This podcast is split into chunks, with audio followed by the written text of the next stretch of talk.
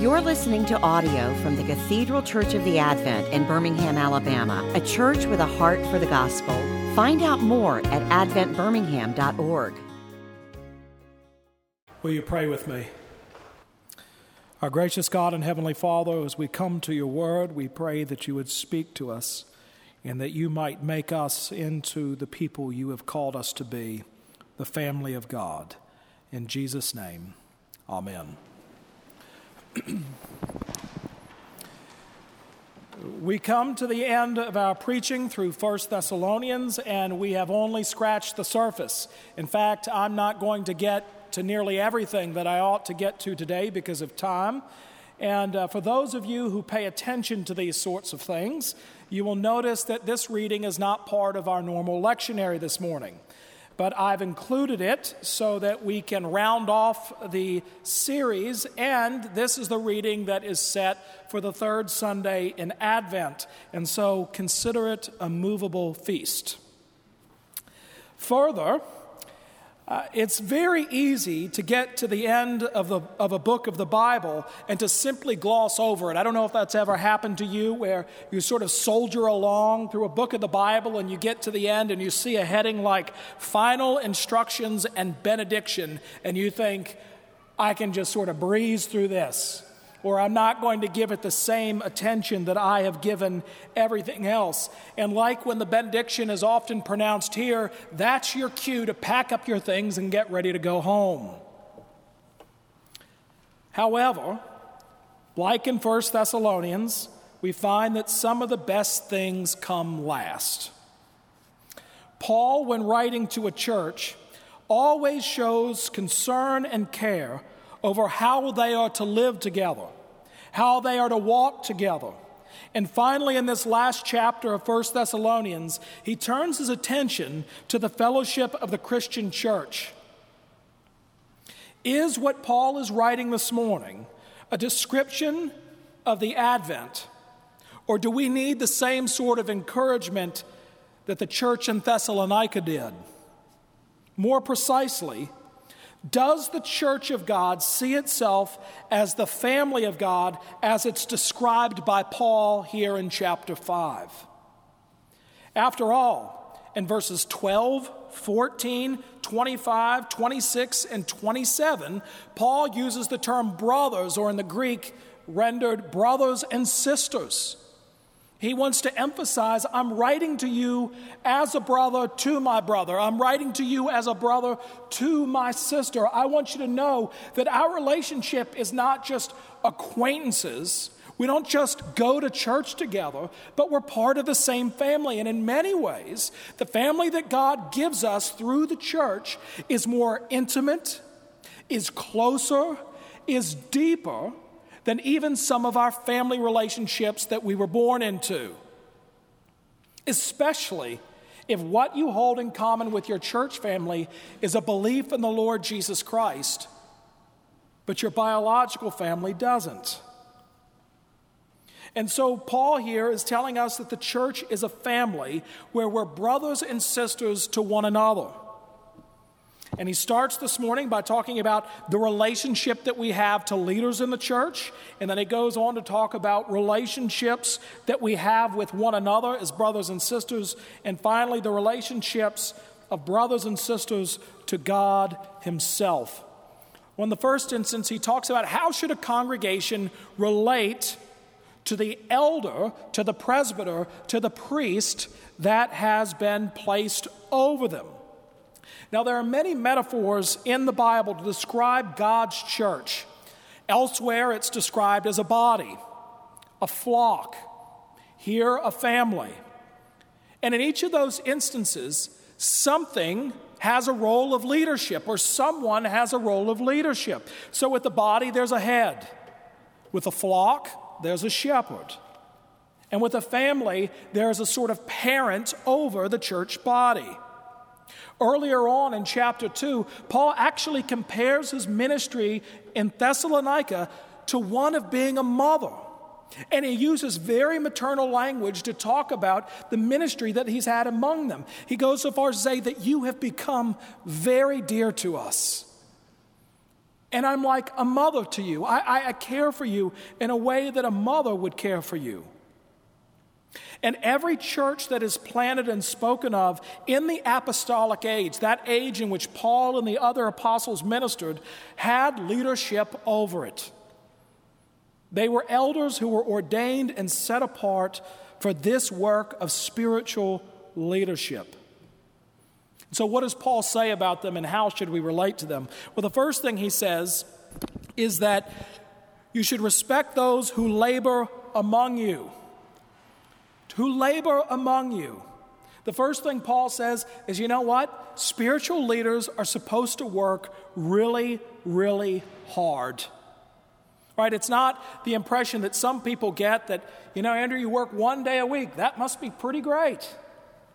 But in fact, the word that he uses here for labor is the same word used elsewhere to talk about manual labor, strife, toil, struggle.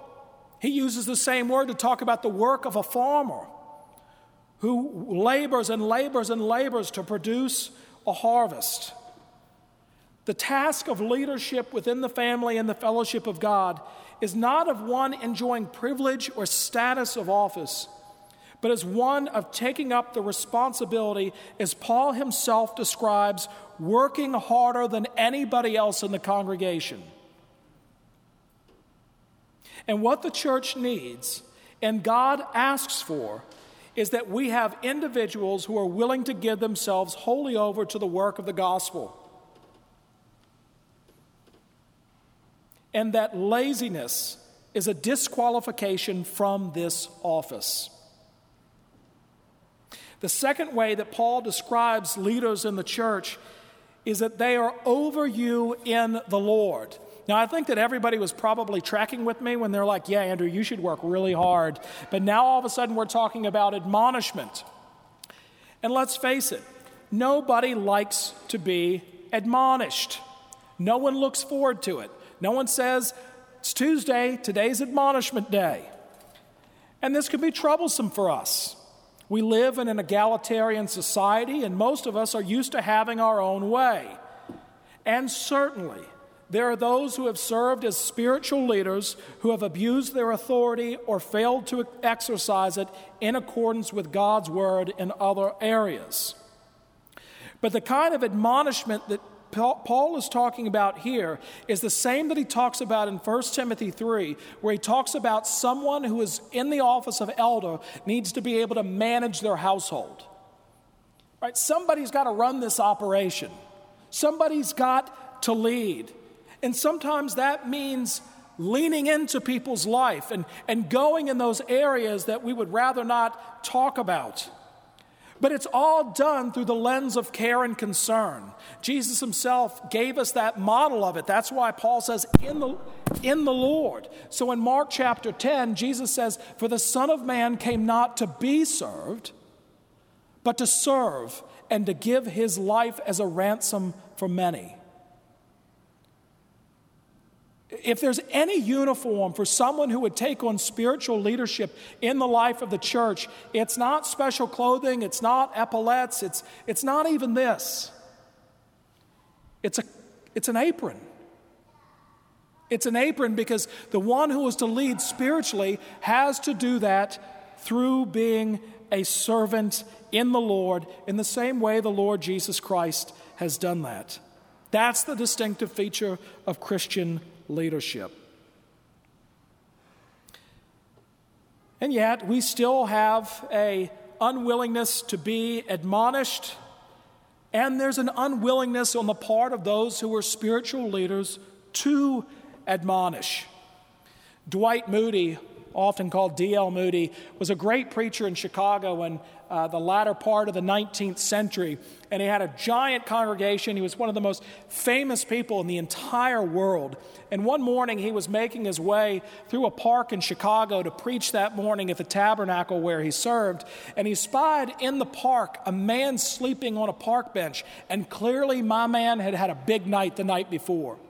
And he was dressed nicely, Moody said, which meant that's not really where he was supposed to be but he was just kind of recovering from the night before. And so Moody plopped down on the bench at his feet. And Moody said to him, Good morning. The man opened up one eye and kind of grunted. And Moody said, Can I ask you a question? The man grunted again and he said, Can I ask you, where do you stand with the Lord Jesus? The man opened up both his eyes and started to lift up a little bit, and he said, Who are you, and what business is it of yours where I stand with the Lord Jesus? And Moody said, Well, my name's Dwight Moody. And the man said, Well, I guess it is your business. See, Moody was willing to have that conversation with a man that he didn't even know because it was his business. A pastor ought to know his flock and be willing to pastor that flock. And in order to do that, he has to know his sheep. In the same way that the sheep know the voice of the good shepherd, the shepherd needs to know the sheep in their flock. I've talked to many a friend who's in spiritual leadership about the dread that they've encountered when stepping into the pulpit to preach a funeral sermon. And as they preach the sermon, they felt like they knew the person who had died. They were active members in their congregation. But as they began to preach, a sudden fear came over them when they realized that they actually didn't know where the person stood spiritually. They knew they were active, they seemed to be faithful, but they had no idea where that sheep that had been given them stood with the Lord Jesus Christ. And so, although we might have an unwillingness in our own hearts to allow a spiritual leader to admonish us, certainly spiritual leaders should overcome their own fear and be willing to go there for the sake of the sheep, for the sake of the people that God has given a pastor to love. And Paul asks, well, what is the response of the family of God to these leaders? Paul says, esteem respect, and love. Now, I feel like y'all love me and respect me and esteem me most of the time. Uh, but when we're being admonished by someone, that's when it really comes through how we feel about our spiritual leaders. When I was in seminary, I had made a commitment to do something and ended up not following through on my commitment. And uh, as such, it caused a little bit of turmoil within the life of the college. And I had plenty of excuses as to why I didn't fulfill my word. But when I was called to the principal's office, I knew what I was about to hear. And while I stood, sat there in front of the principal, the principal I could tell was very anxious and very nervous. And he began to tell me, Andrew, you know, we were really depending on you for this.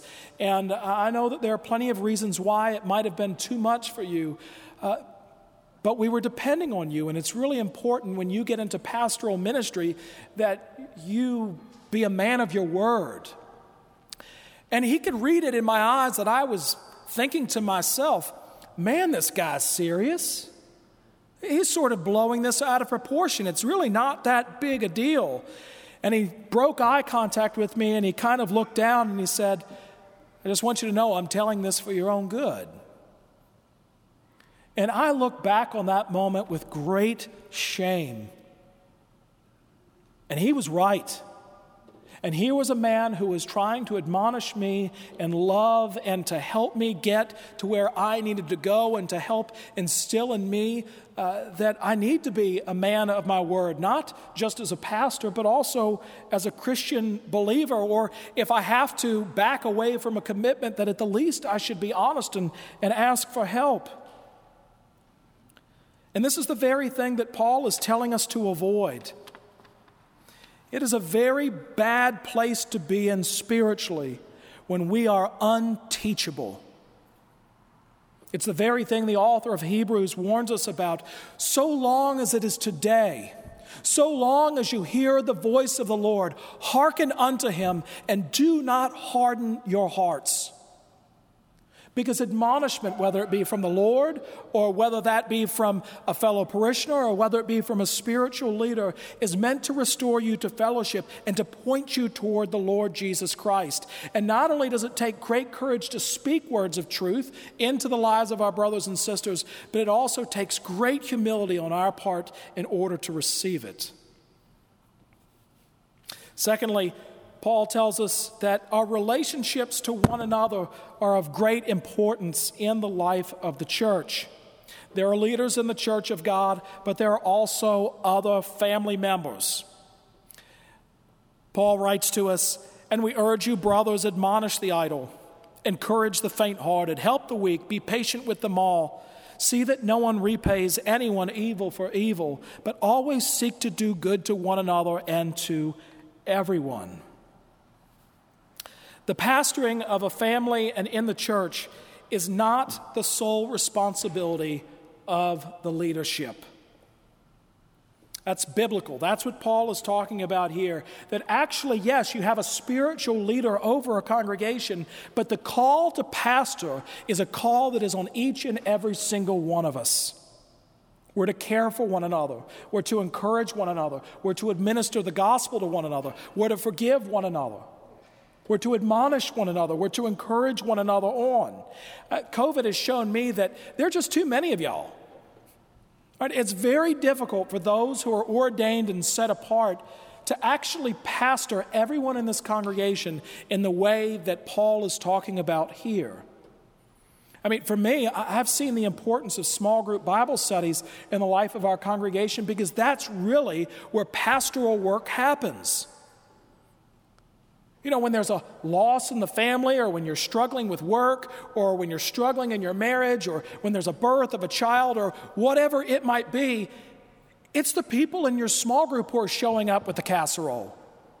They're the ones praying for you. They're the ones praying with you. They're the one, ones speaking God's word into your life. And that's exactly what Paul says is supposed to happen in the life of the congregation. Because if you're waiting for just the one guy up front in order to do all that for you, you're not going to like me very much. But in fact, we need to be doing that for one another.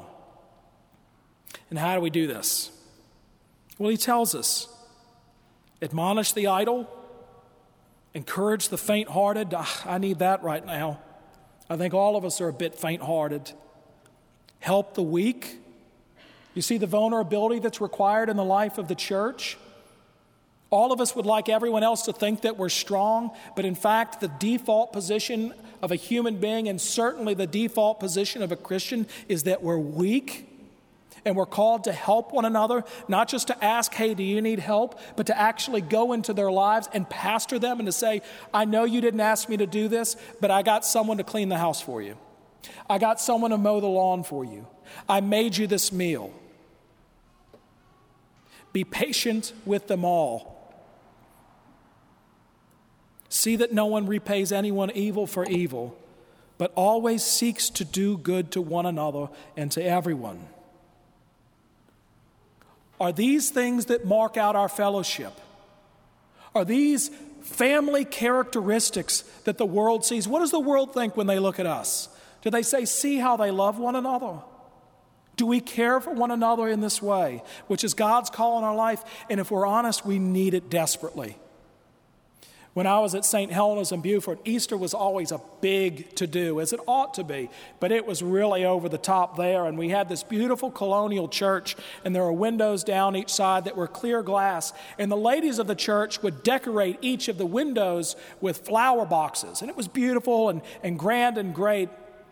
And the Saturday before Easter, a, a cruise ship docked in Beaufort on the intercoastal waterway. And as a result, a bunch of people on the boat came up and uh, toured St. Helena's while the ladies were putting the flowers together.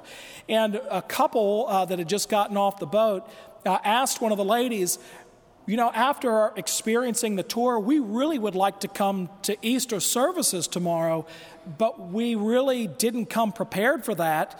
Uh, we didn't think we'd be going to church, so all we really have are clothes that we would wear aboard the ship. Do you think that would be all right? And the lady looked at them and said, Well, it is Easter. And it is St. Helena's. So you might want to think about that. Well, the most damning thing of all in that story is that the woman who told them that was not a parishioner at St. Helena's. She was only expressing what she thought she saw in the midst of that fellowship. And that was an alarm bell for those of us who served on staff. And it's great to wear a suit to church, it's, it's great to dress down for church, but it's not a mark of the church. The mark of the church is what Paul is talking about here about how we care for one another and love one another as brothers and sisters in the same way that the Lord Jesus Christ loves us by emptying himself completely and laying down our lives for one another. And finally, I know we're past time, but how it is that we relate to God as brothers and sisters. Well, rejoice always. If you want a memory Bible verse, there's a pretty good verse, two words. Rejoice always. 1 Thessalonians 5 16.